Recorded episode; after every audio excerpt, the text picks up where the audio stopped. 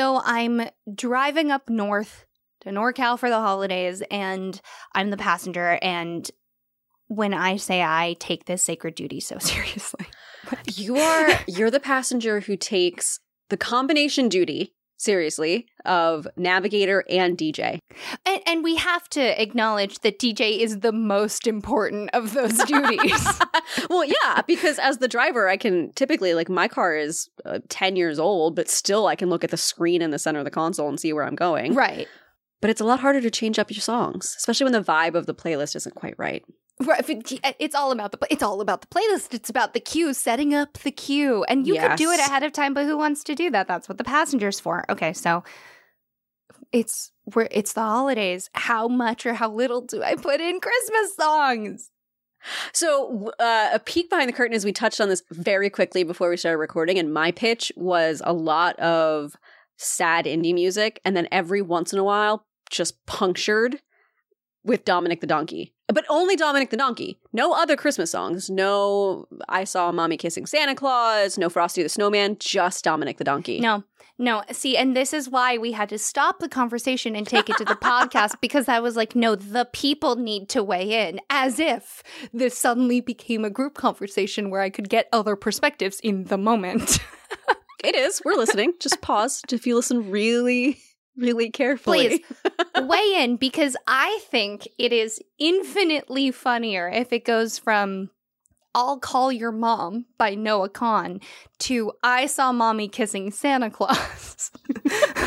And meanwhile, I'm saying Dial Drunk followed by Dominic the Donkey it's just because the thing is, the first time you hear Dominic the Donkey, haha, funny. Third, fourth time, I'm telling you, it's either going to be a riot of laughter or the driver's going to throw you out of the car, and either way, you've got a good story to tell. If I live. What is it? Okay, so Northern Attitude, cut to Rocking Around the Christmas Tree. I just found out that song is sung by a 13-year-old. Really? Originally recorded by Brenda Lee. It was written by Johnny Marks, who had previously penned Rudolph the Red-Nosed Reindeer, good job, my guy, and A Holly Jolly Christmas. In spite of her adult voice, Lee recorded the song when she was only 13 years old, end quote. She did a fantastic job. She was way too young. Also, it sounds like someone's, like, older mom, young grandma who's hyped about the holiday sangria and the, like, everyone in that Christmas party is smoking inside. You know they are. Absolutely they are. Absolutely. At 13, she's probably been offered one. What was this? When was this recorded? In 1958. Oh, people were smoking up a storm still back at that time. This little girl was drinking the eggnog with the rum at 13. Probably. That broke me. And that's why I can't stop thinking about Christmas music. And by the way, hi, I'm Rowan Hall. And I'm Tracy Harrison. She just looked at me like, Rowan, that was the worst transition you've ever done. No, I thought you might do a bit about, like, I'm Rowan Hall and I drink the eggnog with the rum or something. Oh, because I was waiting if there was a little bit. Right. I'm Rowan Hall, and I kissed Santa Claus. What?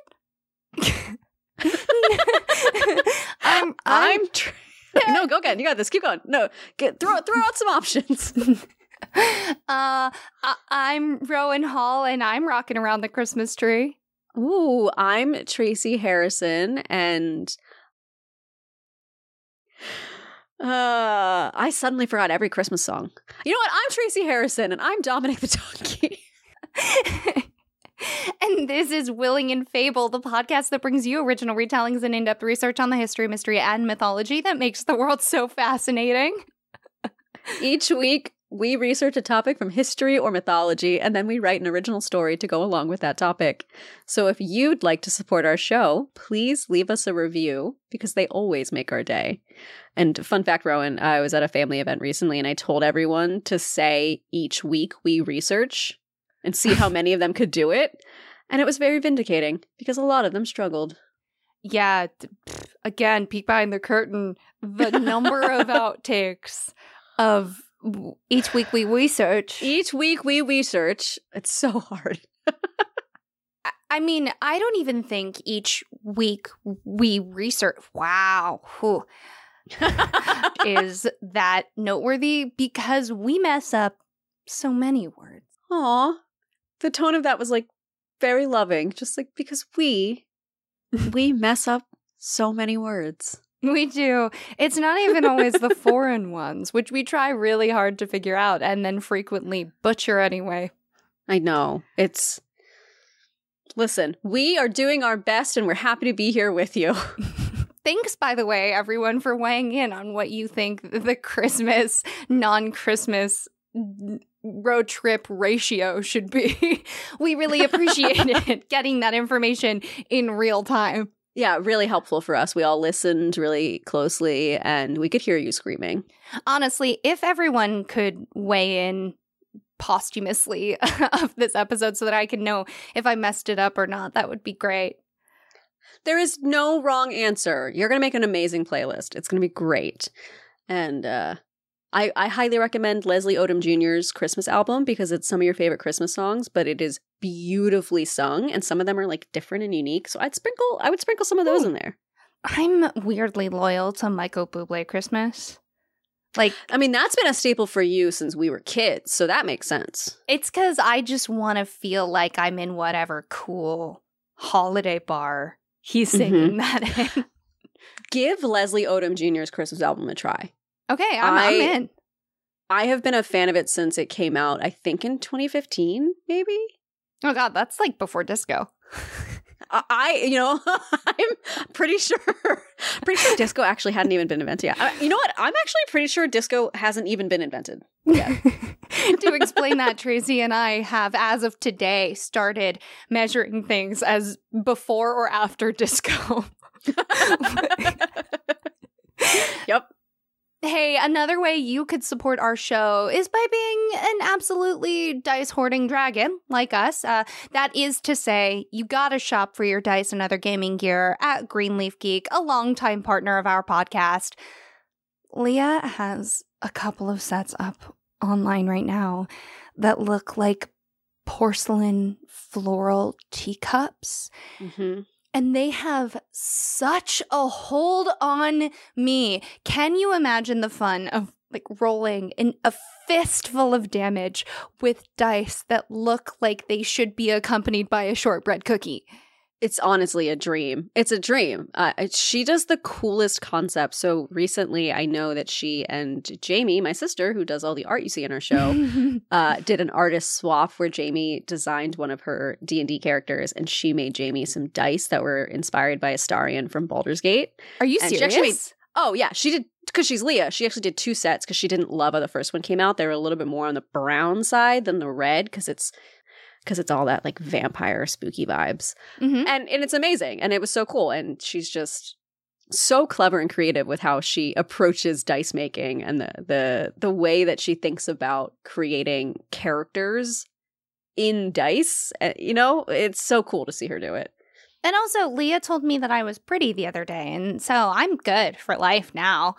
She gives the best compliments. Anytime I post anything on social media, she makes me feel like a queen.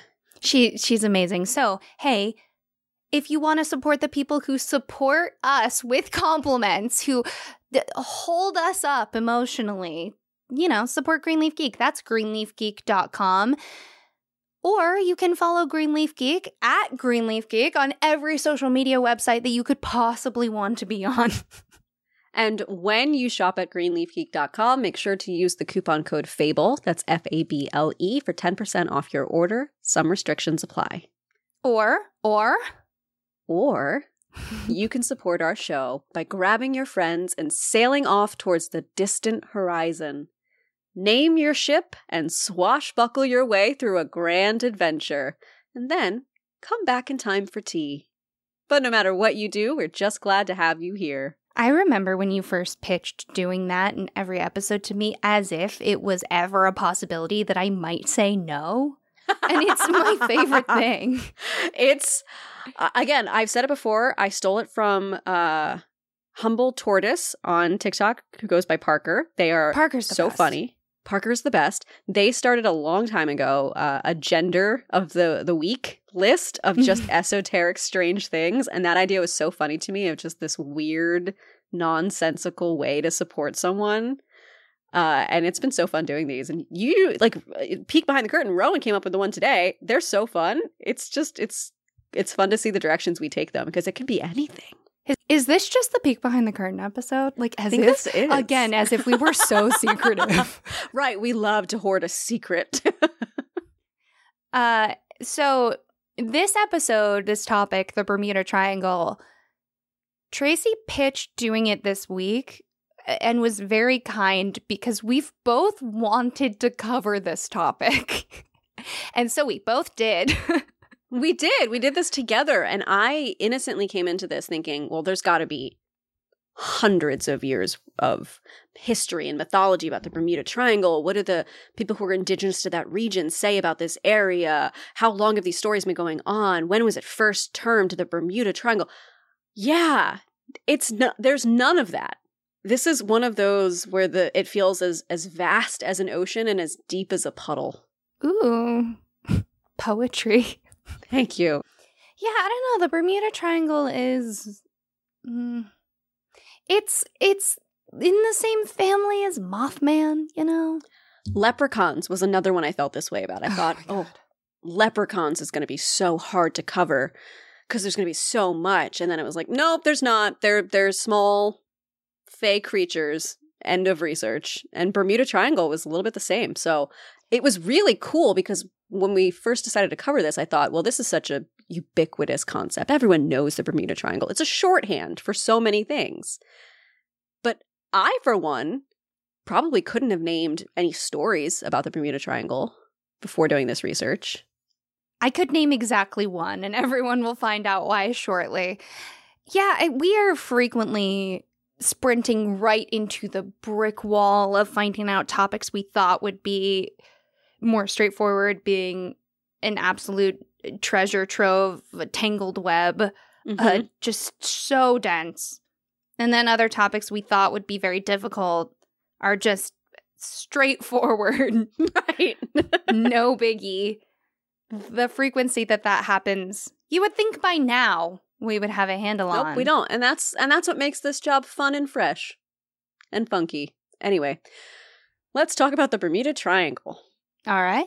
The infamous Bermuda Triangle is known by many names. The Devil's Triangle, Limbo of the Lost, and the Hoodoo Sea, just to name a few. Limbo of the Lost crushes. It's the best one. It's the best one. Bermuda Triangle, Devil's Triangle's pretty good too, gotta say. That's a pretty good one. But Lost, Limbo of the Lost. The devil has so many shapes, you know? Don't ask me about that. I can't wait. I can't give you any more information. I can't back that up. Don't ask. Yeah, nor should she. Leave her alone. Stop weighing in. What do you think? This is a conversation with a bunch of people together? Okay, so stories about the mysterious Bermuda Triangle only date back about as far as the 1950s, with the earliest suggestion of unusual disappearances in the Bermuda area appearing in a September 17th, 1950 article published in the Miami Herald by Edward Van Winkle Jones.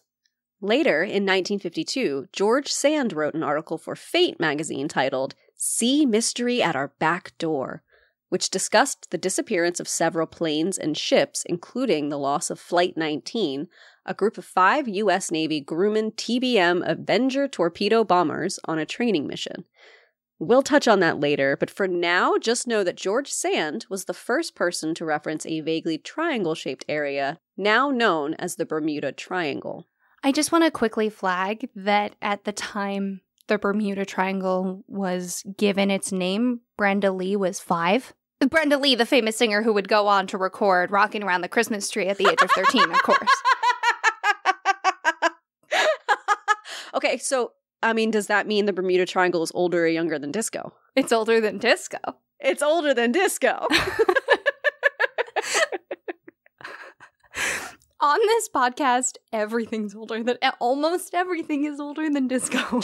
Truly, if If the topic of our podcast isn't older than disco, I'd be really curious to find out why we're covering it. I'm not saying there's not, because I feel like there are some cryptids that probably aren't older than disco. Oh, mm-hmm, mm-hmm. Maybe a ghost story or two. Mm-hmm, mm-hmm, mm-hmm. It's the ghosts. They get you every time. The ghosts will get you every time. If we say anything on this podcast, it's that the ghosts will get you. More Scrooge energy this holiday season. Ghosts, getting the rich guys. Yes! Okay. So perhaps the most famous, or at least the most influential, article about the Bermuda Triangle was written by Vincent Gaddis in 1964 for Argosy magazine. The article was titled The Deadly Bermuda Triangle, and it claimed that Flight 19 and other disappearances were part of a pattern of strange events in the area of the Bermuda Triangle. And the next year, Gaddis expanded his article into a book titled Invisible Horizons.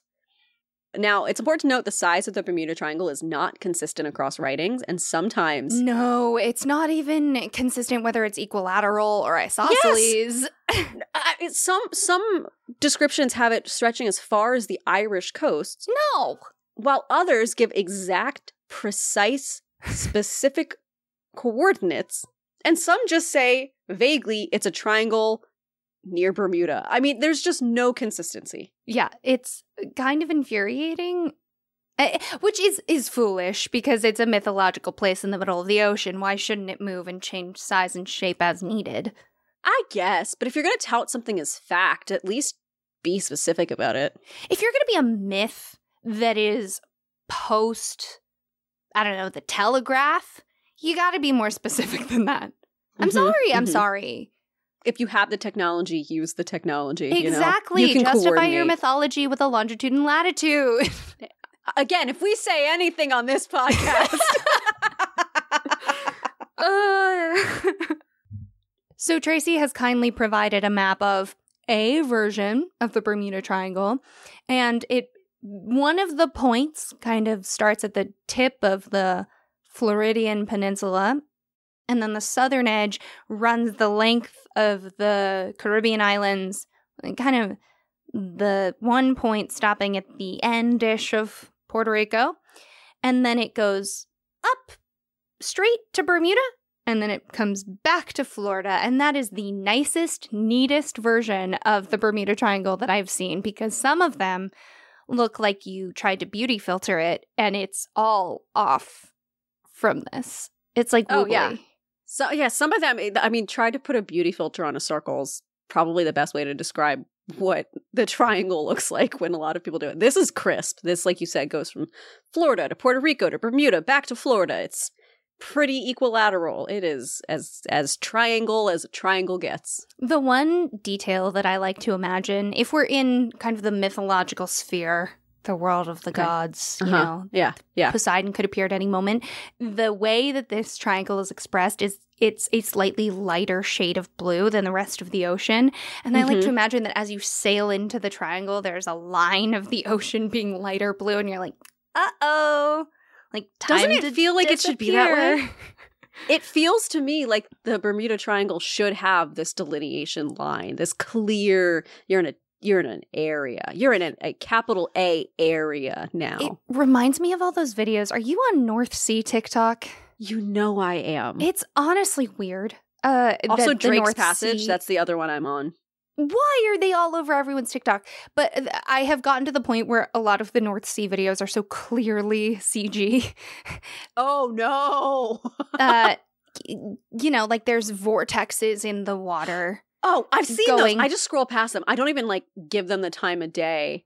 I've never even stopped and looked at them. Yeah, but I quite like imagining an ocean where there could be a vortex at any moment that points all the way down to the bottom other planet. Like, and then, of course, there's going to be one spooky tentacle coming out, or, like, some shark swimming by, or an eldritch god.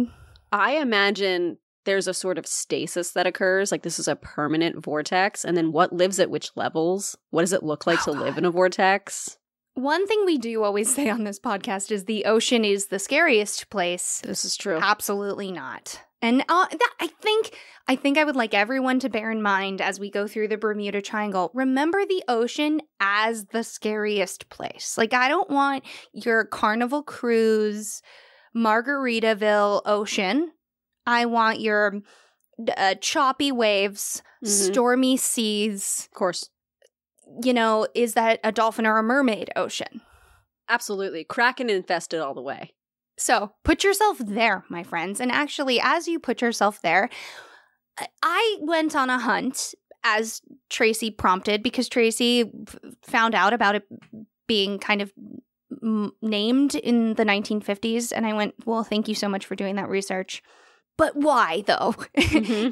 You know, because a spooky thing happening in an area, it feels like there has to be something that happened sooner, even if it wasn't exactly Bermuda Triangle-esque. Mm-hmm. So it's really good that you did the first bit of research because it provided me this jumping off point. So the idea of the Bermuda Triangle, it is a modern myth, but if you widen your search to the Sargasso Sea, then it gets a little bit better, which is quite hilarious because some versions of the Bermuda Triangle don't include even a little bit of the Sargasso Sea. So Kim Dismont Robinson of the New York Times article Bermuda Triangle Demystified? Question mark? I found the same article and I had the same laugh at the title. It's such a good article. It's a really good article. Robinson writes so beautifully that I have this chunk of a quote because I love the way that she read it. We talked about this. We found the same article. So Kim writes, long before the myth of the Bermuda Triangle became popular, Bermuda had already earned a reputation as an enchanted island. It was nicknamed the Devil's Islands by early sea travelers, frightened by the calls of cahao birds and the squeals of wild pigs that could be heard on shore. But perhaps the most damning tales were told by sailors terrified of shipwreck on Bermuda's treacherous stretch of reefs. The island's mystical reputation was perhaps immortalized in Shakespeare's The Tempest, a tale of shipwreck and sorcery in, quote, the still vexed Bermuthes. I don't know if that's how you say it, but I want to. I love that.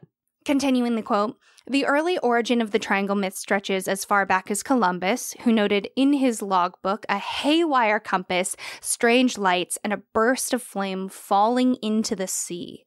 Columbus, as well as other seamen after him, have encountered a harrowing stretch of ocean now known as the Sargasso Sea. Ancient tales tell of sailboats stranded forever in a windless expanse of water. It is true that relics have been found in the Sargasso Sea, an area of ocean between Bermuda and the Caribbean, but the deadly calm waters are more likely the result of circular ocean currents sweeping through the North Atlantic rather than paranormal activity, end quote.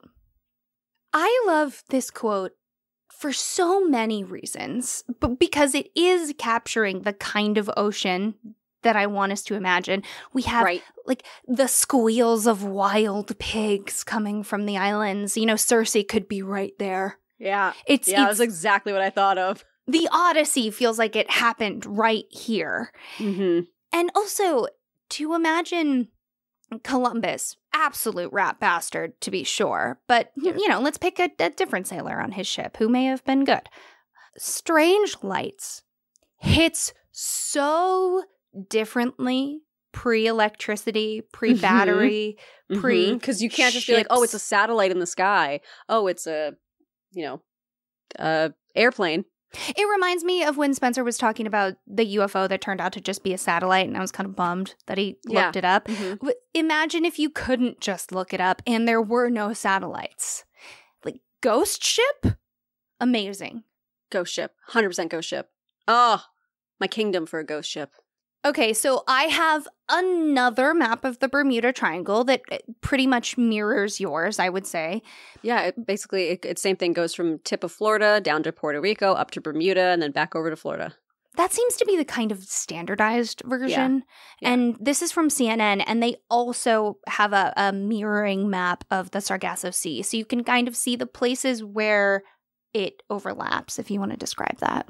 Yeah, so the Sargasso Sea diagram has three arrows going, if you think of the recycling symbol, kind of in a flow. And the Sargasso Sea is basically if you were to draw a triangle between Florida, Puerto Rico, and Bermuda, put the words Bermuda Triangle in the center of that shape. That is exactly where the Sargasso Sea is labeled here. It is... Except the Sargasso Sea is quite a bit bigger. It's quite a bit bigger, and it's much more north. So it's... the bottom part that's listed here is about just below the tip of Florida, and it goes all the way up much further than where Bermuda is. It goes all the way up to almost Canada. This map is so zoomed out that Bermuda isn't even really on it. It's too little. Yes. Yeah. And so I think it's kind of funny that there, not even funny, uncanny maybe, just interesting that the Sargasso Sea has this huge mythology around it because, like, truly scientifically, this ocean is doing some wonky things that may have made it hard to sail. Yeah. And so, of course, there is this long-standing mythology around it. And then the Bermuda Triangle is also there. So it's... Yes. It's modern and ancient, and you can kind of see... You know, we talk about all the time, you know, you can trace this myth from the ancient Greeks to the ancient Romans to the people who live there now. And this is kind of that same trajectory of haunted portion of ocean evolves into other haunted portion of ocean. So I'm particularly fascinated by the wandering vessels that the sailors spoke of in the Sargasso Sea. And that's the idea that crews would disappear and that ships would drift in the wind unmanned. And that's not an unheard of reality for ships to continue to drift on the ocean after the crew has vacated. Yeah. For their own safety or because pirates or because of a lot of different reasons. Pirates, mutiny, weather, sickness. You name it. And again, it's just so much scarier if it's sailing ships and there is no steamship yet for a crew to leave, and it will then drift in the wind if they left it at full sail, even if they didn't. So in 1840, the French ship Rosalie, bound from Hamburg to Havana, sailed through the cursed area of the Sargasso Sea. Of course. And was found drifting derelict. And I found an article from the Times London, November 6th, 1840, that talks about this ship. Oh, that's so cool. I'm not going to read it in the newspaper voice, but ship deserted is kind of... We get a little taste, a little amuse-bouche of the voice. It's a little too early, I think, for the... I think it is a little too early. I like the... I do enjoy the ship deserted, though. That was tasty. A letter from Nassau in the Bahamas bearing date the 27th of August has the following narrative. A singular fact has taken place within the last few days. A large French vessel bound from Hamburg to Havana was met by one of our small coasters and was discovered to be completely abandoned. The greater part of her sails were set, and she did not appear to have sustained any damage. The cargo, composed of wines, fruits, silks, etc., was of very considerable value and was in a most perfect condition. The captain's papers were all secure in their proper place. The surroundings gave 3 feet of water in the hold, but there was no leak whatever. The only living beings found on board were a cat, some fowls, and several canaries half dead with hunger. The cabins of the officers and passengers were very elegantly furnished, and everything indicated that they had been only recently deserted. In one of them were found several articles belonging to a lady's toilet, together with a quantity of ladies' wearing apparel thrown hastily aside, but not a human being was to be found on board. The vessel, which must have been left within a very few hours, contained several bales of goods addressed to different merchants in Havana. She was very large, recently built, and called the Rosalie. Of her crew, no intelligence has been received, end quote. There are some really interesting things happening here. It's a beautifully written little hook for a mystery. Oh, it's gorgeous. It's gorgeous. Can I please have a Candela Obscura mystery about this? Please. Ghost ship. Oh, Candela ghost ship mystery. The dream. Incredible. Truly. So... Some of the interesting details are the people who vacated or were forced to vacate maybe at gunpoint, maybe because of a storm, we don't know, left so many things that could have been carried, like the logbook, even a small portion of the cargo. You could get a small amount of the wine, for example, fairly easily. Right. All of the furniture is where it should be, which says there wasn't a major storm tossing things around. There wasn't a conflict that flipped over tables. They're not noting bullet holes. And also, the fact that the ship had at least one woman aboard is noteworthy because there were not that many women aboard ships so as to be the standard. And of course, even to 1840, to some extent, more or less the superstition that a woman would be unlucky survived in different circles. And at the very least, a woman was a burden on the crew in that she would not be performing acts of labor. So she was, to an extent, if she was a fine lady, as all of these articles suggest, cargo herself. Right. Oh, wow. What a way to think of it, but so true. She was being transported, right? Like she was not hauling rope. Right. So I think there are so, like, this is a beautiful, this is exactly what I wanted from the Bermuda Triangle. Yes. Yes. So this is considered to be one of the major Bermuda Triangle mysteries, even though the triangle itself had not been officially established. Because as with many myths, oftentimes the stories predate the title that they eventually acquire. Like, tutelary spirits are my favorite example of this, but like stories of brownies predate the name brownies. They were just called something else. But it's only part of the story. And a lot of times in like, I think every article but one that I read about this, that's where it stopped. So in the book, Bermuda Triangle Mysteries Solved by Larry Cush, he says, I regret that a search of Lloyd's records has failed to reveal mention of any incident involving a vessel named Rosalie in the Bahamas in 1840. However, I am enclosing extracts from Lloyd's records which contain references to a vessel named Rossini, which would appear to be the vessel in which you are interested. Lloyd's List, September 25th, 1840, Havana, 18th August. The Rossini from Hambro to this port struck the Mares, Bahama Channel, 3rd inst, crew and passengers saved. Lloyd's List, October 17th, 1840, Havana, 5th September. The Rossini from Hambro to this port, which struck on the Mares, Bahama Channel, 3rd alt, was fallen in with abandoned 17th alt and has been brought into this port a derelict. So the person who wrote to the other human being who was keeping these records was like, essentially, hey, what's going on with the Rosalie? And the person responded, oh, there is no Rosalie, but there is this other ship that has a very similar name and had basically every single thing happen to it that went by the name Rossini, and given the number of languages that were spoken in and around this area and the number of translations and the potential means of communication at the time, it would not be unheard of for a ship called Rossini to be misnamed in an article later to the Rosalie. Yeah.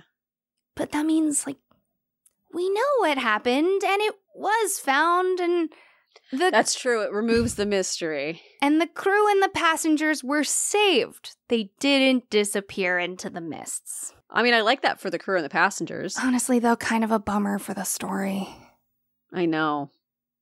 Well, Hilary Maywell writes for National Geographic that when it comes to the Bermuda Triangle, quote, the disappearances have been attributed to the machinations of enormous sea monsters, giant squid, or extraterrestrials. Alien abductions, the existence of a mysterious third dimension created by unknown beings, and ocean flatulence. What? The ocean suddenly spewing great quantities of trapped methane have all been suggested as culprits, end quote. What? Oh, we'll touch on that, don't you worry. Oh, it reminds me of the lake from Spencer's episode. Yes. Except that we were not using the word flatulence. It feels rude. If you describe it as the ocean farting, which a lot of articles liked to do because methane, haha, fart funny, you know, there's an avenue there. But that's not something that I think we inherently go to. You and I are not the biggest fan of fart jokes. No, also, I'm sorry. If I'm the ocean, which is ancient primordial soup that is older than walking on four legs, than swimming, like, and you're making a fart joke about me, the ocean, that holds sharks and whales and giant squids? Shut up. Remember when we used to have respect for the ocean? Remember when the ocean was a god? Now it's just the ocean farts. Return the ocean to god status. You respect the ocean, young man, woman, or they, them. Yeah. What she said. I'm just the person standing behind, like the mean girl bully, being like, yeah, we're going to fight at the park. The park. Like, that's me. I'm the echo. I don't know. I recognize that I am like a quick to, I don't want to say whimsy. I don't really like that word, but quick to whimsy, and that I will make nearly anything a god if only a mild bit of support is offered to me. But come on. I'm stuck on quick to whimsy as a term because I actually unironically love that. I would be happy being known as someone who's quick to whimsy. I adore whimsy. I think prone to flights of fancy might be my preferred version of that. Whimsy is just so trite. I'm taking back the trite. Let me be trite. I'll be trite. It just, I am prone to, like, witches turning squealing men into pigs. I am prone to gods cursing people to roll up rocks up hills and let vultures eat out your liver for eternity. That does not say whimsy. You know what I think about more than I probably should? Oh. Is, you know that picture of the two beach houses where the one is pink and purple and white and the other is all black? I love that picture. I genuinely believe you and I present externally and internally opposites. Like, I'm the one who shows up and I'm like, I'm wearing all black. I've got my hair dyed black with the blue in it. And I've got the tattoos. And I've got this and that. And on the inside, I am a pink frosted house.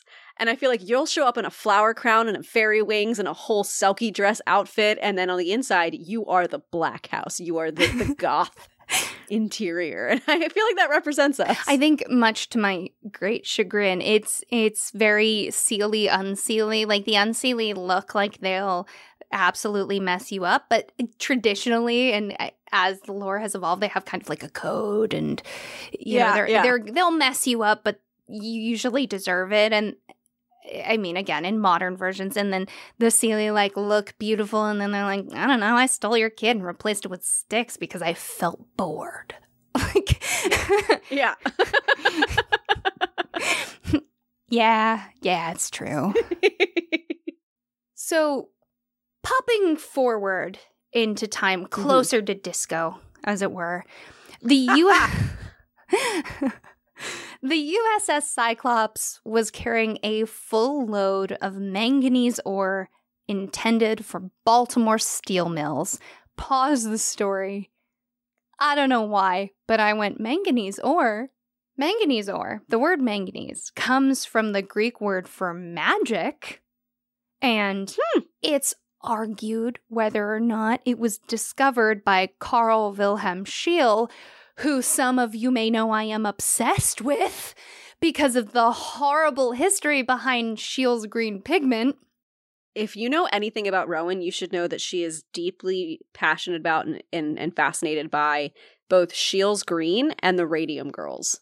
If you ever find her in the world and bring those topics up, I can guarantee she'll stop to have a conversation. Honestly, in like the history sphere, now that the Radium Girls is so popular, it feels a little bit gauche to like the Radium Girls. It's a thing now. I've noticed that online. It's a thing to like the Radium Girls. Especially. All right, we got to find a new, I thought it was cool before it was cool history fact. I hate it. I hate it so much. I'm like, am I really going to be a hipster about the Radium Girl? Ugh. I mean, I think, hey, everyone should learn about the Radium Girls. It's super cool. But now that everyone knows about the Radium Girls, go listen to our episode on Elizabeth Friedman and other really cool people in history. Tracy does such a good job covering Elizabeth Friedman, who is cool. She's just cool. That one just came out of I saw a documentary about her and was like, this woman is cool as hell. We need to talk about her more. I just want to be someone who, like, if she met me, she would think that I was cool. I want to be the kind of person that anyone meets me and thinks I'm cool. That's what I want. My aspiration lately is to be the kind of person that neo-Nazis meet and hate. You said the best thing to me the other day, which is whenever you get hate from neo-Nazis, which happens more than one you'd expect and two should be the case, every time it happens, you say you feel glad because the last thing you want is them to feel welcome in your presence. Mm-hmm. And that was like the most eye-opening, mic drop, mind-bending moment for me. Yeah, I forget who said that to me. I wish I could remember because I would love to attribute it to them. But I think about it all the time. Because if they don't hate you, that means that they're okay with you. And I don't want that. Don't be okay with me. Right. Okay, so manganese, Scheele's green, but we're back on the USS Cyclops. Yeah. Okay. This was a routine voyage that had been completed by her sister ship, Jason, her brother ship, Jason, only a few months before. It had one of its twin engines out of action when it went missing without a trace with a crew of 306 people after March 4th, 1918. It departed from the island of Barbados, and this incident was the single largest loss of life outside of combat in U.S. Navy history at the time. Although there is no strong evidence of any single theory, many independent theories exist, some blaming storms, some capsizing, and saying that it was wartime enemy activity that we could blame for the loss. In addition, two of Cyclops' sister ships, Proteus and Nereus, again, brother ships, were subsequently lost in the North Atlantic during World War II. In all three cases, the ships most likely sunk due to structural failure. Okay, back to an absolutely unnecessary sidebar. Love it. Because I went, Proteus and Nereus, those names sound old. I know I should remember something that's going on here. Mm-hmm. Proteus was considered the old man of the sea by Homer in The Odyssey. That's why it struck a chord. And Nereus went by the same title, according to Hesiod in the Theogony. Their origins differ in a variety of stories, but the old man of the sea is generally considered to be able to see into the future and is often one of the earlier gods that was later subjugated by Poseidon after Zeus dethroned the Titans. Okay. Which is really cool. It's cool to have two ships named after them. Like, it's just, that's a fun little fact to dig up. They're good names for ships. They're good names for ships. In relation to the Bermuda Triangle, I do think there's a little bit of poetry in linking these names to the Odyssey and the Old Man and the Sea, because that is a story about, like, the unpredictable, ever-changing nature of the ocean and then the folly of men who try to traipse about. That's so true. Yeah, it is man. It's man versus everything, but in particular, man versus the ocean. Man versus all the things. Man versus everything. Welcome to my new story. It's called Man versus Everything. And that's kind of all we got. Like, again, it's just disappearance. That's really all you get, because the one that I was looking into, which is called the Carroll A. Deering, which I'm going to be honest, I fully 100% included in this episode because it is the same name as your mom. Aw, you're so cute. I just thought that was cute. You're so cute. I just I was like, a ship called the Carroll, I'm going to include it. Trace, this Washington Times newspaper cover, it's good, right? Is good in so many ways. There are please describe. Can I? Okay. This is a first front page of the Washington Times from June 21st, 1921, and the major headline is Ghost Ship Met Foul Play, U.S. Charges. Okay. Nice. Amazing. Underneath, The headline is, Foster, head of city's penal institutions, resigns, which is like the right amount of grounded political bullshit to really make this so good. I like that that one is surrounded on each side by stars. Yes, and I do think that like the ghost ship headline wouldn't be in the same paper that someone resigning would be in nowadays, so it's nice to see them together. Mm-hmm. If you go down a level, the next most exciting headline is Seaplane Sink U-117 in 5 minutes, which is, I don't know, is that short? Is it fast? What's going on there? Right. It's probably fast. And then if you go from left to right, the headlines are Moyer to get prison job, belief of friends. What? To get prison job? The rest of it's too little. I don't know. Is this...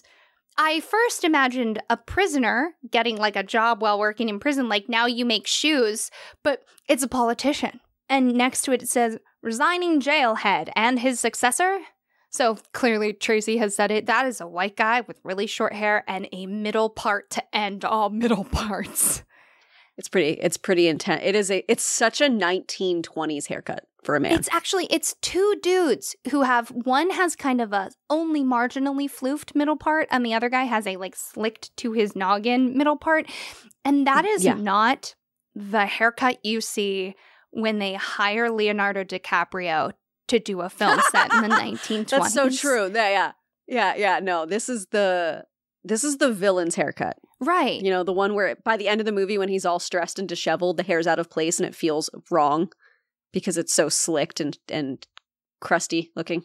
The next headline is, Flo's life on yacht to be aired. Okay.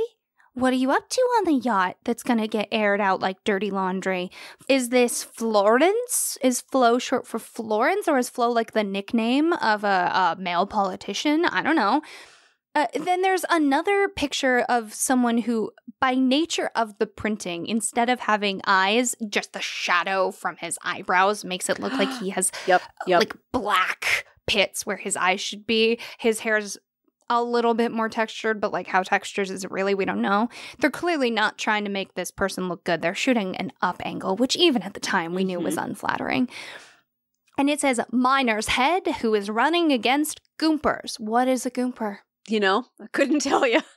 And is it, this is the miner's physical head, or is he the head of the miners? Oh, I mean, the photo does look like the head's attached to a body, so that's a good sign that it's not a miner's head, but the head of so miners. Instead of miner's head, I should see miner's head who is running against Goompers. Okay, so... yeah, instead of saying miner's head, you should say miner's head. But then we're getting back into like a really good headline that would not be in the same paper, and I love that it is, and it's loss of 6 ships laid to pirates. This is 1921. What's a pirate look like in 1921? Or is it, are we wearing a drop waist skirt? Is there jazz? Like, so good. Yeah. Then it's Navy seaplane and 7 destroyed by fire during test. Oops. Uh-oh. And then it's, the last one is Air Forces send sub to bottom with bomb. Yeah, they really put a last one in there. That's just intense. Send sub to bottom. I know that it's a submarine going down to the bottom of the ocean with the bomb, but that's not what I thought. My brain genuinely, do you want to know what just happened inside my brain? It short-circuited, and I was like, here's my thought process was, there's a joke here. Funny, haha, gay joke. West Hollywood. Okay, something about the neighborhood in Philly. Okay, no, when do you ever have a dream so much that you could do anything? Like, what are you referencing? Which is why there was a bit where I was just silent, where I was like, I blue screened myself. Get down there with your bomb. Go on, get. All right, now that we've covered that, The Carroll A. Deering is a five-masted schooner built in 1919, and it was found hard aground and abandoned at Diamond Shoals near Cape Hatteras, North Carolina, on January 31st, 1921. Ugh, I know. FBI investigations into the Deering scrutinized, then ruled out multiple theories as to why and how the ship was abandoned, including piracy, domestic communist sabotage, and the involvement of rum runners. I'm sorry. I'm so sorry to interrupt you. This is one of those moments where you're like, what? Cleopatra and mammoths? What are you talking about? The fact that there's a five-masted schooner run aground in the same paragraph as the FBI having to check for domestic communist sabotage. It's got everything. Oh no, what if the commies run the ship around? Like, what are you talking about? I get it, guys. No one from who cares about history come at me. I recognize. No one from history, right? No one from the 1920s come after me. No one who. You know what? Actually, I'm going to argue with that. The only one who's allowed to come after me is someone who's from the 1920s. You're right. I just don't want the, like, maritime nerds or the Red Scare nerds to be like, well, don't you know, you silly fool? Oh, I know. The answer to the question, don't you know, was always, no. No, I don't. Well, you should have known. Well, I didn't know. Okay, so I'm going to touch on really quickly one of my favorite things that I stole from a friend. And it was an inside joke between her and her boyfriend. And I stole it and then turned it into a weapon against people who, I'm going to say mansplained, but you can do this to anyone who's just giving you a lot of information you didn't ask for. Okay. In my example, someone was telling me too much about cars. I didn't ask. I didn't want to know. And so what you do, and this is, I'm going to preface, this is so rude. Don't do this to people you like. This is rude. When they're like, oh yeah, you know, and then the radiator's this, and it does this, and you can hook it up with the carburetor and the I completely panicked. Anyway, you can hook it up with the blah, blah, blah, blah. Yeah. And you just look at them with a smile and you go, maybe.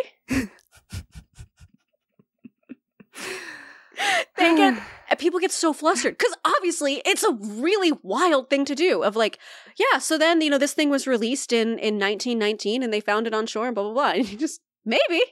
You're not even arguing it. It's just maybe. They're like, no, it really did happen that way. You're like, maybe. Because it says, I don't believe you, but I don't care enough to fight about it. And I don't have the information to fight.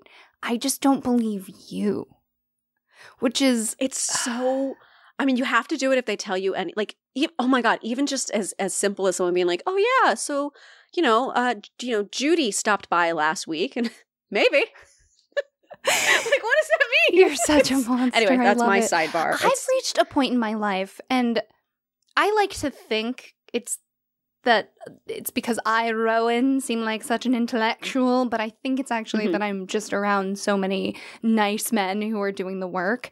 But frequently in the recent past, men have been explaining something to me and then go, I'm so sorry, I don't mean to mansplain X. And my response is, I asked. Like, it's not mansplaining if I did not know and wanted the information. Right. It's not even mansplaining if I didn't know and didn't ask, but I'm clearly engaged in a conversation where we're enthusiastically sharing. Like, my sweet, sweet lad, you are good. You're good. But thank you for checking in, you know? But like, yeah, it's not the same as when I didn't ask about race cars, don't care about race cars, and had someone talking at me about race cars. Maybe. And so I just turned on the maybe. Yeah, maybe. Seems likely. You have to do it with aggressive positivity, though. Like you're engaged, like it just, yeah, seems likely. Seems like it could be true. Yeah. I believe that for you. I've been thinking about this. Guys, I'm so sorry. This is a tangent. I've been thinking about this. I need to be around more men, specifically, I don't know why, who are kind of mean and rude.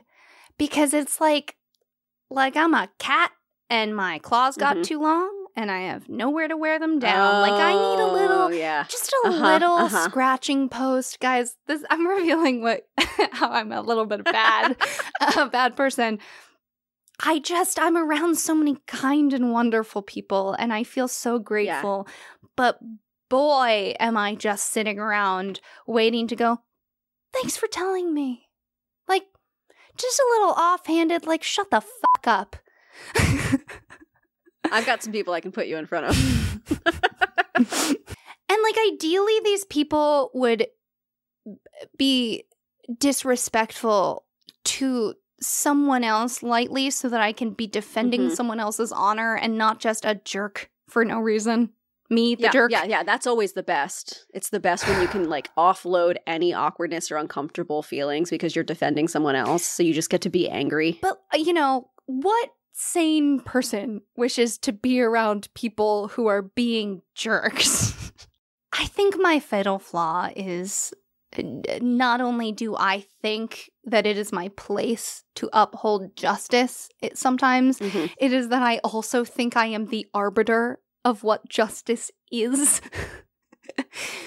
And I really have to be careful of that. This podcast is free, and we are dropping some of the most insane knowledge bombs. Like, no, but like I have to remind myself, like... No, I do too, because my thing is I'll meddle. I'll meddle. And I'll tell you what I think you should be doing. And I've always said that you can tell I've given up on a friendship when I'm like, do whatever makes you happy. I just want you to be happy. I don't care. Because then I'm like, oh, I don't care enough to fight you. If you ever say that to me, I'm going to instantly cry now. Yeah. Yeah. That's fair. It's usually pretty obvious when I'm like, it really is. I've given up. But I'm like, girl, you don't need to be that way. You know, I don't need to decide what's best for my friends and then fight them about it. No one needs that. No one's asking for it. Someone dropped the knowledge on me recently that accepting something doesn't mean agreeing with something.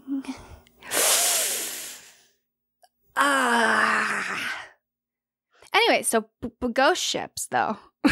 Yes, ghost ships, right.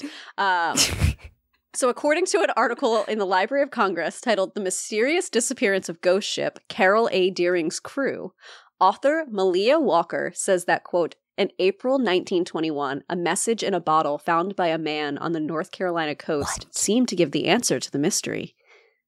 Deering captured by oil-burning boat, the note read. The State Department began an investigation into the Deering and several other missing ships, and it was suspected that the Deering had been captured by pirates. Then newspapers began reporting the possibility of a Bolshevik plot to steal the ships, cargo, and crews, and somehow whisk them all away to Russian ports, end quote.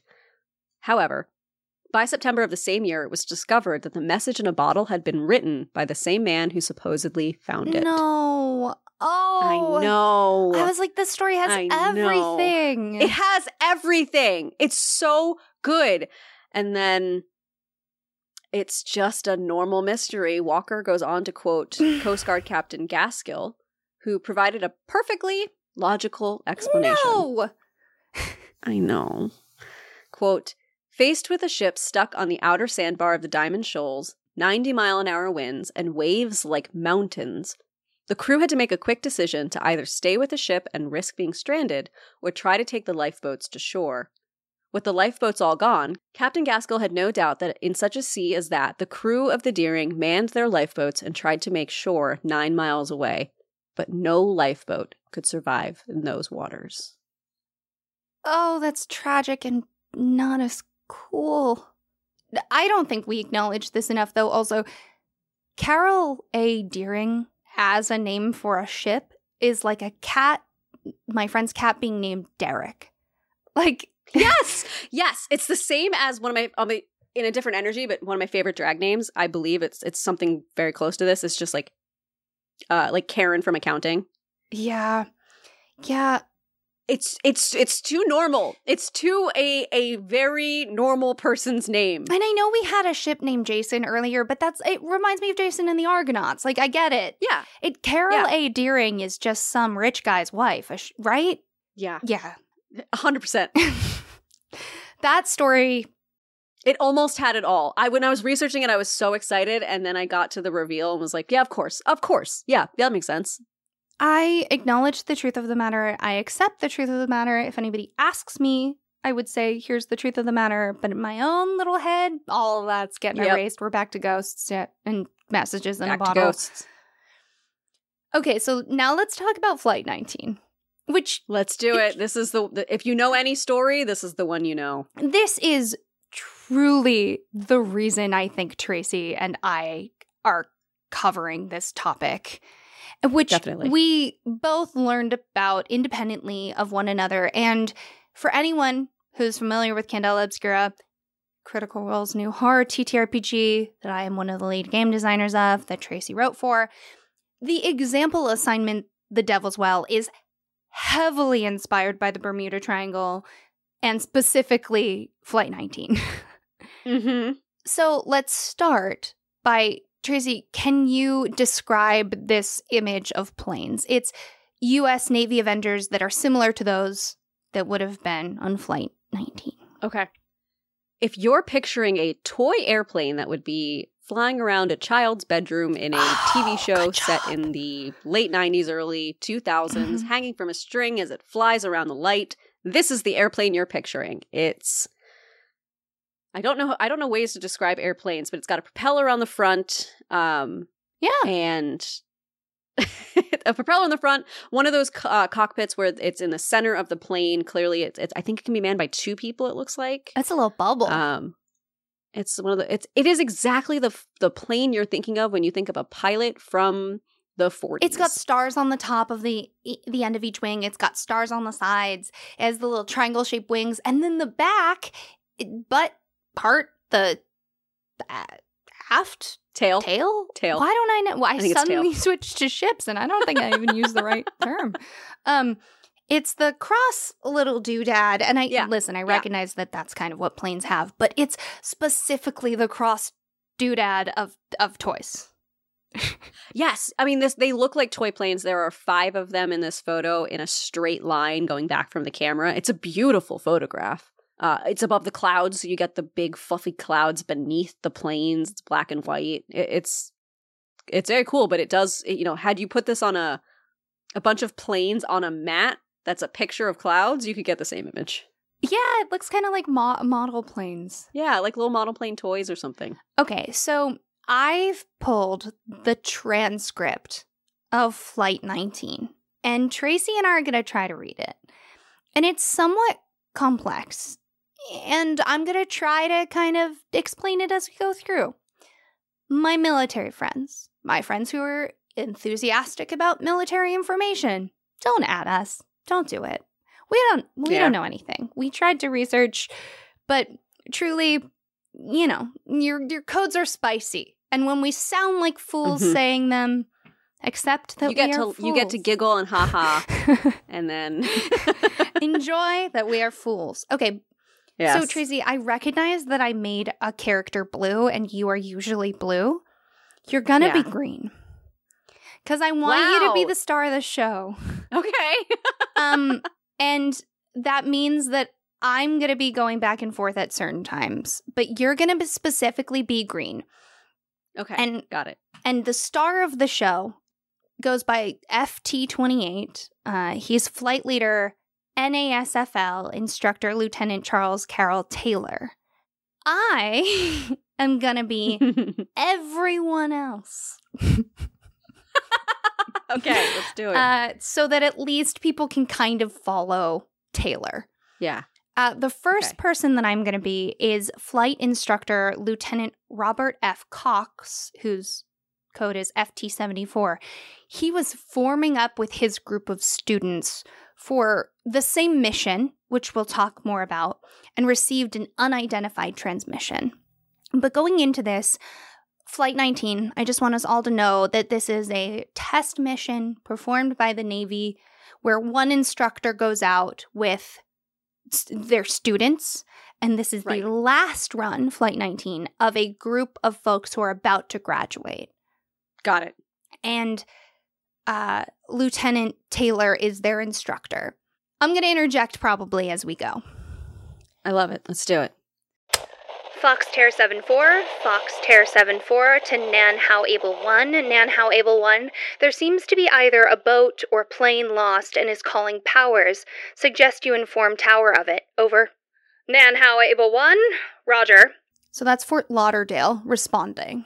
Got it. This is Foxterra 74, plane or boat calling Powers. Please identify yourself so someone can help you. Tower asks if they have any recognition or identification. Do they have any recognition? Negative, not as yet known. So what's happening here is Powers is like, I'm getting this transmission of someone trying to call someone else. And the Fort Lauderdale Tower is like, okay, let's work on that. Cool. We can all get in on this. Let's try to help. Yeah. And then an unknown transmission comes in. They start picking it up. Does anyone have any suggestions? I think we must be over the Keys. This is FT-74 calling lost plane or boats. Please identify yourself. Over. Roger. This is FT-28. FT-28, this is FT-74. What is your trouble? Both my compasses are out, and I'm trying to find Fort Lauderdale, Florida. I'm over land, but it's broken. I'm sure I'm in the Keys, but I don't know how far down, and I don't know how to get to Fort Lauderdale. FT-28, this is FT-74. Put the sun on your port wing, if you are in the Keys, and fly up the coast until you get to Miami. Then, Fort Lauderdale is 20 miles further. Your first port after Miami. The air station is directly on your left from the port. What is your present altitude? I will south and meet you. I know where I'm at now. I'm at 2,300 feet. Don't come after me. FT-28, Roger. I'm coming up to meet you anyhow. So we have this instructor who's like, cool, I'm talking to this person. Mm-hmm. This person is lost. I'm going to help them. I can help them figure out where they're supposed to go. And this guy is like, I don't know where to go. What's going on? You don't have to come over here. And he's like, well, I'm right here. I'll come. Like, this sounds like not good. I'll come and help. And then Fort Lauderdale jumps in and says, FT-74, this is Nanhao Able 1. Is the contact of your call sign MT-28 or FT-28? So Fort Lauderdale jumps back in and is like, who are you? MT-28, this is FT-74. Please verify, are you MT-28 or FT-28? Over. Roger, that's FT-28. FT-74, can you have Miami or someone turn on their radar gear and pick us up? We don't seem to be getting far. We were out on a navigational hop, and on the second leg I thought they were going wrong, so I took over and was flying them back to the right position, but I'm sure now that neither one of my compasses are working. So the interesting thing is this teacher, who's supposed to be there supervising, but the students are supposed to be leading this practice mission, is like, I thought they were messing it up, so I took over. I'm navigating now. And this other teacher says, you can't expect to get here in 10 minutes. You have a 30 to 35 knot head or crosswind. Turn on your emergency IFF gear, or do you have it on? Negative. Nanhao Able 1, this is FT-74. Flight of 5 planes, leader is FT-28. He has his emergency IFF equipment on. Requests if he can be picked up on Fort Lauderdale radar gear. FT-74, Nanhao Able 1, negative. He cannot be picked up on Fort Lauderdale radar gear. Roger, stand by. FT-28, this is FT-74. Turn on your ZBX. FT-28, do you read? Turn on your ZBX. FT-74, this is Nanhao Able 1. Tell FT-28 to have a pilot with a good compass take over lead. Over. Roger. FT-28, this is FT-74. Have a wingman with a good compass take over lead of flight. Over. Radar. I made Tracy do the crackling sounds because it's crackly. It's crackly. FT-28, your transmissions are fading. Something is wrong. What is your altitude? I'm at 4,500 feet. So the interesting thing that's happening is this teacher was like, they were going the wrong way, so I took over, but my compasses don't work. And everyone's like, okay, so let someone with working compasses take over. Yeah. FT-28, your transmissions are fading. Something is wrong. What is your altitude? I'm at 4,500 feet. Nanhao Able 1, this is FT-74. He is now on a new heading, angles 4.5 and climbing. Nanhao Able 1, 3 to FT-28. This is the time for all good men to come to aid of their country. Can you read us? So Port Everglades jumps in. So like another call tower is like, hey, cool, I'm involved now. You guys are being picked up. Affirmative. We've just passed over Small Island. We have no other land in sight. Visibility is 10 to 12 miles. I'm at angles 3.5, have on emergency IFF. Does anybody in the area have a radar screen that could pick us up? FT-28, this is Nan Howable 3. Suggest you have another plane in your flight with a good compass take over the lead and guide you back to the mainland. Roger. And then really importantly, there are two unknown transmissions where someone says, if we could just fly west, we could get home. Damn it. If we would just fly west, we could get home. FT-28 to Nan Howable 3, one of the planes in the flight thinks if we went 270, we could hit land. Went out on a heading of 120. On the second leg of the hop, I took over because I thought they were going wrong. But now I know it's my compasses that were wrong. Nan Howable 3 to FT-28, do you have a YG disc for a homing DF? Monitor 4805 for plane FT-28, plane lost on east coast of Florida. And then a bunch of call towers hop in. Pensacola, Hioma, Jupiter, Miami, they're all like, Roger, Roger, on it. If you hear him or F-74, alert the net. So if you pick this guy back up, or the teacher who was hearing him and relaying for a while, we're in. FT-28 to Nan Howable 3, we're heading 030 over 45 minutes. Then we will fly north to make sure we are not over the Gulf of Mexico. Nan Howable 1 to FT-28, please turn on your ZBX. Repeat, turn on ZBX, over. Nan Howable 3 to FT-28, please turn on your ZBX. Repeat, turn on ZBX. Nan Howable 3 to any Foxterr in flight with Foxterr 28, turn on your ZBX, over. All planes in this flight join up in close formation. How long have we got now? And then this unknown mysterious person maybe tries to say something, but there's only crackling. Let's turn and fly east 2 degrees. We're going too damn far north instead of east. If there's anything, we wouldn't see it. FT-28 to all planes in flight. Change course to 090 for 10 minutes. You didn't get far enough east. How long have we been going east? Hello, Nan Howable 3. This is FT-28. Do you read? Over. Roger, this is Nan Howable 3. Go ahead. And then this unknown voice comes back. And people now possibly think this is this person Powers that the teacher was trying to contact. I receive you very weak. We are now flying 270. Roger. We will fly 270 until we hit the breach and run out of gas. Planes, fly close to formation. When first man gets down to 10 gallons of gas, we will all land in the water together. Does everyone understand that? Nan Howable 3 to FT-28, if you can change to yellow band, 3,000 kilocycles, please do so and give us a call. Nan Howable 3, this is Foxterr 28. This is Nan Howable 3, shift to 3,000 kilocycles. I receive you very weak. How is weather over Lauderdale?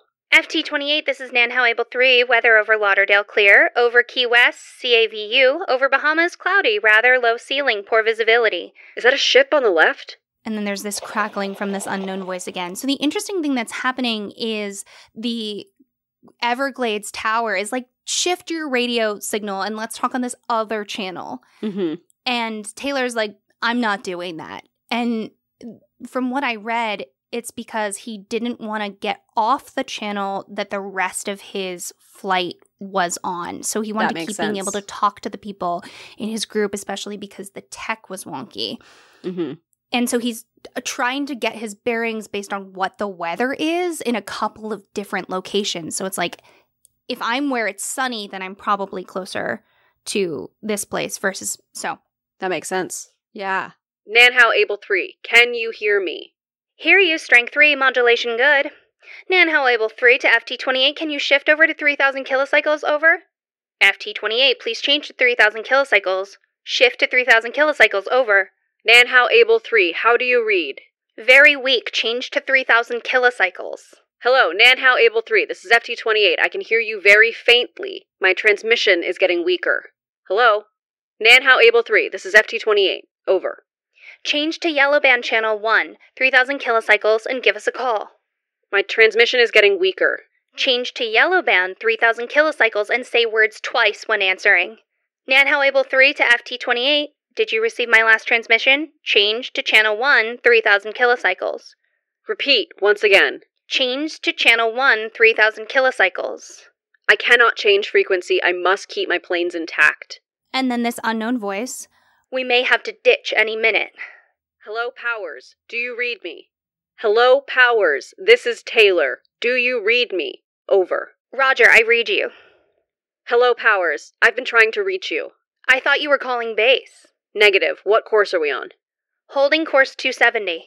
Affirmative. I'm pretty sure we are over the Gulf of Mexico. We didn't go far enough east. How long have we been on this course? About 45 minutes. I suggest we fly due east until we run out of gas. We have a better chance of being picked up close to shore. If we were near land, we should be able to see a light or something. Are you listening? We may just as well turn around and go east again. Nanhal Label 3 to FT-28, do you read me? Nanhal Label 3 to FT-28, do you read me? 10, 9, 8, 7, 6, 5, 4, 3, 2, 1. I do not know why they were counting. I don't know either. Hello? Powers? Powers, what is your course? What course are we on now? Foxterre 3. Foxterre 3. FT3, this is Nanhal Able 3. Come in, please. You are reading very weak. Come in, please. Foxterre 3. Foxterre 3. Foxterre 3. And then just this last unknown transmission. Spooky. That's so spooky. It's kind of spooky, right? It's like they're so lost. And it's not someone at any point making a really stupid decision they didn't think through. It's just people all trying their best to solve a problem. So on December 5th, 1945, Flight 19, often referred to as the Lost Patrol, consisting of 5 TBM Avenger torpedo bombers, vanished during a training mission over the Atlantic Ocean. The squadron's planned route was to go east from Fort Lauderdale, then north 73 miles, and finally return to complete an exercise where they practiced dropping their torpedoes. However, their flight never made it back to base. Clearly. Mm-hmm.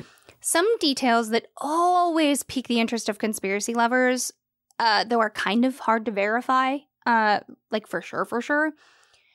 Each aircraft was fully fueled, but none of the crafts had clocks, and they were relying on the students to have wristwatches. And this is interesting because the exercise specifically was to teach dead reckoning, which is a major portion of which requires calculating elapsed time because you're using the estimated distance traveled rather than landmarks to navigate. Mm. And a clock is a very important part of that. Yeah. So it would be standard for a plane to have the clock.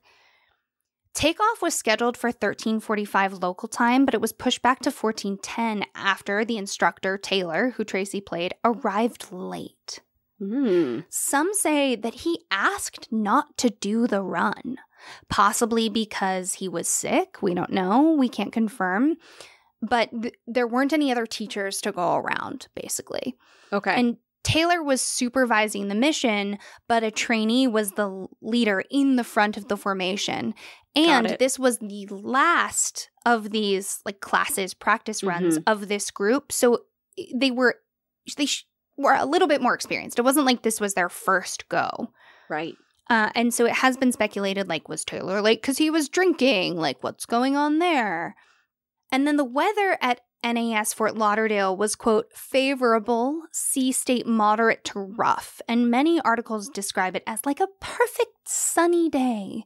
While others note that actually the seas were pretty intense and the winds were high, but that's not enough to cancel the mission. Yeah. But it wasn't like the best day ever. Yeah. During the search and rescue operation, a PBM Mariner with a crew of 13 also disappeared. A tanker off the coast of Florida reported witnessing an explosion and observing a large oil slick while searching for survivors unsuccessfully. The weather conditions were deteriorating as the incident unfolded. According to reports from the time, the Mariner had a history of explosion caused by vapor leaks when carrying a heavy fuel load, as it likely did for an extended search and rescue mission. Navy investigators determined that the disappearance resulted from a navigational error, which caused the aircraft to run out of fuel. And it's also worth remembering that losing this many planes is expensive. Yeah. Yeah. So I don't actually know what the procedure would have officially looked like if they'd recovered these people, but I can imagine they'd be looking to lay blame for such an expensive loss. Yeah. And then sending out these other people to find them and then losing them makes it even more expensive, which I hate to overemphasize when there's loss of life, but the loss of money was probably very upsetting. Oh, loss of money, bad PR as well, because it's not making them look very competent. Yeah. And it's tragic. It's just tragic. Yeah. And these planes and bodies were never recovered. So Howard L. Rosenberg wrote in the article Exercising the Devil's Triangle that, quote, few have really dug into all the aspects of this mystery, but many are content to attribute the loss of Flight 19 to some mysterious source, like UFOs. Michael McDonald did do some digging. In an article he wrote for the June 1973 edition of Naval Aviation News, he suggested the most realistic answer to the loss of Flight 19 was simple, that after becoming lost, they ran out of gas. Many questioned that possibility by asking, how could such experienced pilots get lost? How could all the compasses be wrong? If the planes were flying through a magnetic storm, all compasses could possibly malfunction. Actually, man's knowledge of magnetism is limited. We know how to live with it and escape it by going into space, but we really don't know what exactly it is, end quote. I mean, I do understand the idea of like, well, they're so experienced, how could they get lost? And I think the thing that people don't want you to then jump to is the really logical answer of, it doesn't matter how experienced you are, everyone can make mistakes. Yeah. Because that's not as fun as aliens abducted them. I think the thing that's so tragic and the reason that I emphasized was the person being like, we need to go west. If we could just go west, damn it. If they'd gone west at the time that person said that, they would have made it back to safety. Oh, I just wonder how all of them could get lost. Like, what are the protocols? Like, if one person the person who wanted to fly west, could they have broken off and just flown west? What would happen? Oh, no, it's the military, right? And he's the teacher. He's the lieutenant. So if the lieutenant's like, we gotta fly east, and this one person's like, no, we have to go west. Yeah. I don't think you can just, I'm sure there's bad repercussions. Yeah.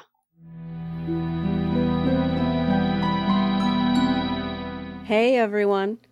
Remember at the beginning of the episode when I said there wasn't a ton of info on the Bermuda Triangle?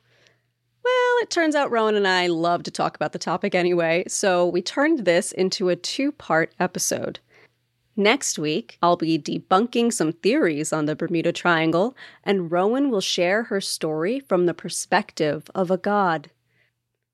So thanks for joining us for part one of the Bermuda Triangle, and in the meantime, let's talk about something good. Okay, my something good this week is that it's been announced that Has Been Hotel is going to air in January, and I'm very excited. I think that who's the creator? This person needs to know that you are the single loudest fan. In this fandom, I'm most certainly not. But I'm a big fan of the work that's happening over there. It's Vivian Medrano, goes by Vivzy Pop. And so Has Been Hotel has a 1.5-hour pilot on YouTube, and that's all that we've seen so far. And it just got picked up, and it's going to be airing as an official show on January 19th is when it airs. And it's got like massive Broadway stars in it. So it's going to be a lot of singing, a lot of animated dancing. And I just think that whole universe is fun. So I like supporting creators who are putting out not just really unique content, but really unique and fun and queer content that isn't produced necessarily or created by a very structured old white man and his long-standing corporation. So that's my something good, is Has Been Hotel. And now I'm going to turn it around to you, Rowan. Tell me something good. So my something good this week is actually something good that Tracy and I have been enjoying for a while and have talked about a lot. And that is that a listener named Rachel K sent us both to the separate P.O. boxes on each coast a handwritten letter.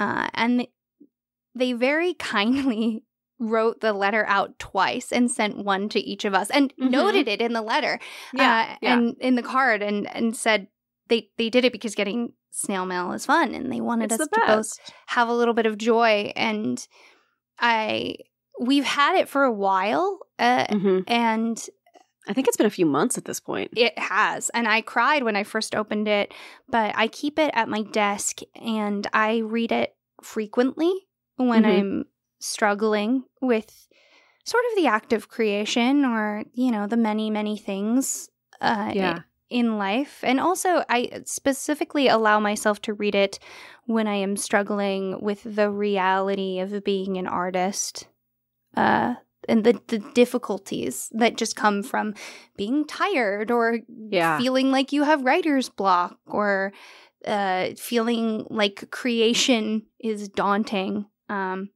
And I don't want to read it because I didn't ask if we could, and it was a letter that was written to us, but I wanted to particularly note that she says that we should be really proud of ourselves. Yeah. And that we have kind of been the virtual friends that she needed to get her through a tumultuous time. And that part always gets me because I've been on the other side where I've had really hard times that podcasts have. There's just sometimes when you're having a rough time, like there's one show that you're like, this is the one. Yeah, 100%. I've been there. And if we're that for other people. We've both had podcasts that got us through tough times and we both have gotten each other through tough times. But I also think that, especially because we've been gone for a minute, as we've had a lot of work to do, that I wanted to just kind of say for everyone who's listening that this podcast has gotten us both through tough times, the making of it. Yeah. And so I think that's one of the reasons why it's so moving to hear it on the other side. Yeah. Because we then, like in this episode, we jokingly like talk to everyone. And I think the part of that joke is like we can't hear if anyone responds. But we're so lucky in that we often do get to hear how people respond. Yeah. And people are so supportive. And not even in the times that they do communicate directly with us. But just generally, I think very often lately I have found out that people that I didn't know listen to the podcast do. And even just the idea, like we get to see numbers of people that listen and most of those people have never and will never talk to us, but just the fact that they still continue to listen, you guys continue to listen is very moving.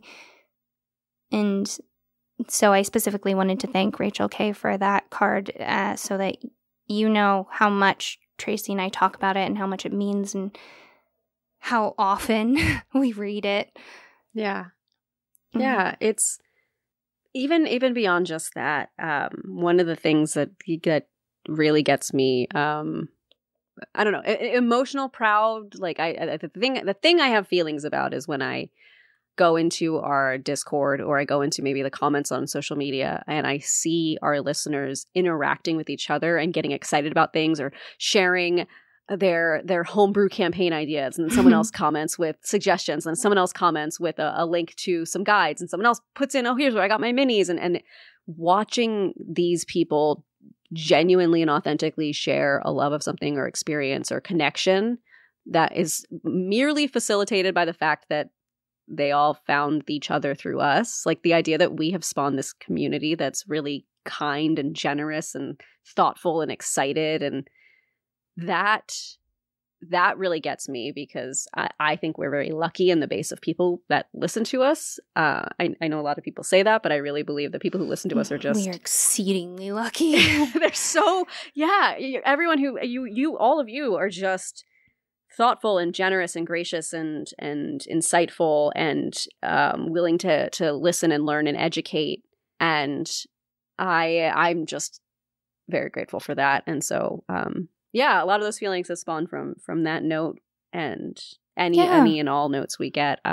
We save them all. And I think I can have a tendency to be very afraid of the internet because it is like Mac's perception, and also the place where people are most likely to tell you that you're wrong, especially as your work, it gets to a wider and wider audience. Mm-hmm. People are more likely to be mad at you or upset at you or not like your opinion or your work or for any number of things.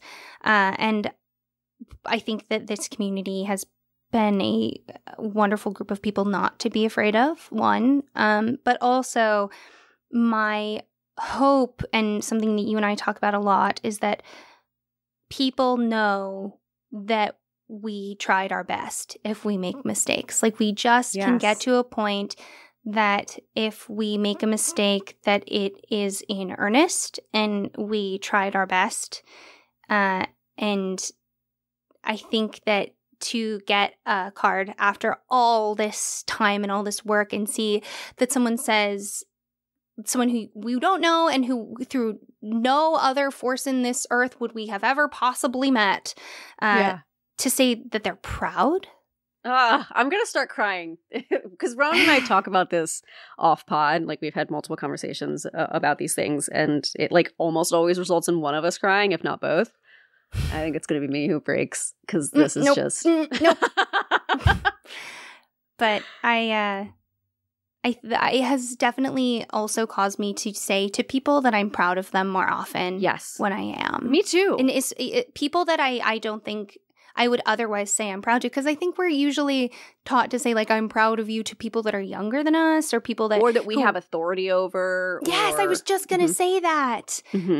And I think that some people see pride as also like some amount of ownership. Like, I'm proud of you because where you are was influenced by me or affected by me. And I choose not to ascribe to that. I think I try to, especially lately since we received this card from Rachel, think of pride as like savoring someone else's success. Mm-hmm. Oh, what is that word my therapist told me that means joy in other people's joy? Is it like the reverse of schadenfreude? It's the opposite, compersion. It is the opposite of essentially jealousy. It's even though you might, because you can feel the idea of jealousy and compersion at the same time. But I think when I say I'm proud of people, it is more, it tends to be compersion than just proud. Like, I'm proud that I get to call this person a friend of mine because they're so amazing and incredible. And then I feel this compersion of, I'm so filled with joy that someone I love gets to do something, experience something, accomplish something that is challenging or you know, now they're successful. Like, finding that joy in their joy.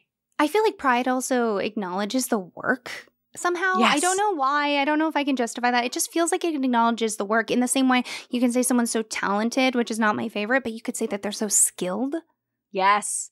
No, that's a great point that pride does imply work, because I'm not proud of someone. You don't necessarily say to someone like, I'm proud of you for getting married.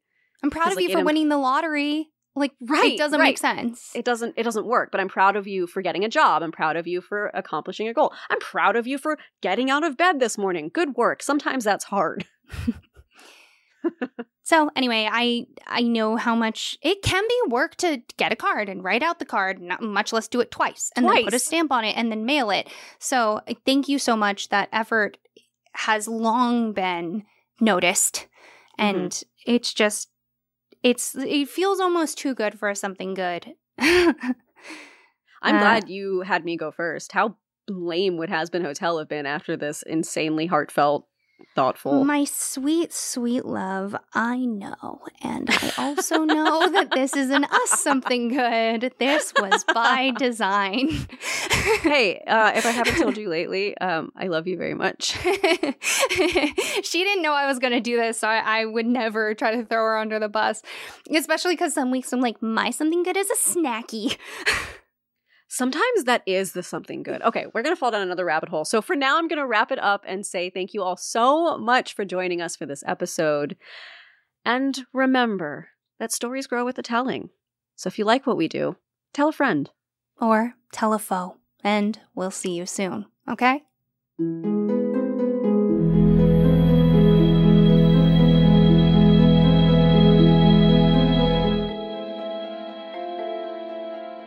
Thank you so much for joining us for the Willing and Fable podcast. This episode was written and produced by Tracy Harrison and Rowan Hall. That's me. Our logo is by Jamie Harrison, and our music is by Taylor Ash. If you ever want to watch or read what we're reading, head over to willingandfable.com for our show notes and custom merch, or find us at Willing and Fable on Instagram, Twitter, and TikTok to join the discussion. We hope you'll rate, review, and subscribe to our podcast using your favorite listening source. And check out Willing and Fable on Patreon, where we have more than a few surprises for you, including custom artwork, stories, and access to our secret Discord channel. And of course, join us next time for another round of original retellings and in-depth research on the history, mystery, and mythology that makes the world so fascinating.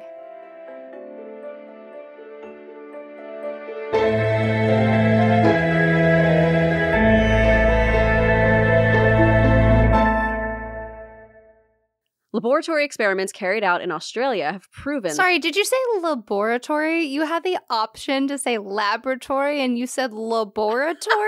Okay. Dr. Frankenstein? I've been watching a lot of British TV shows, clearly. Aluminium, let's go. Aluminium. Chip, chip, cheerio.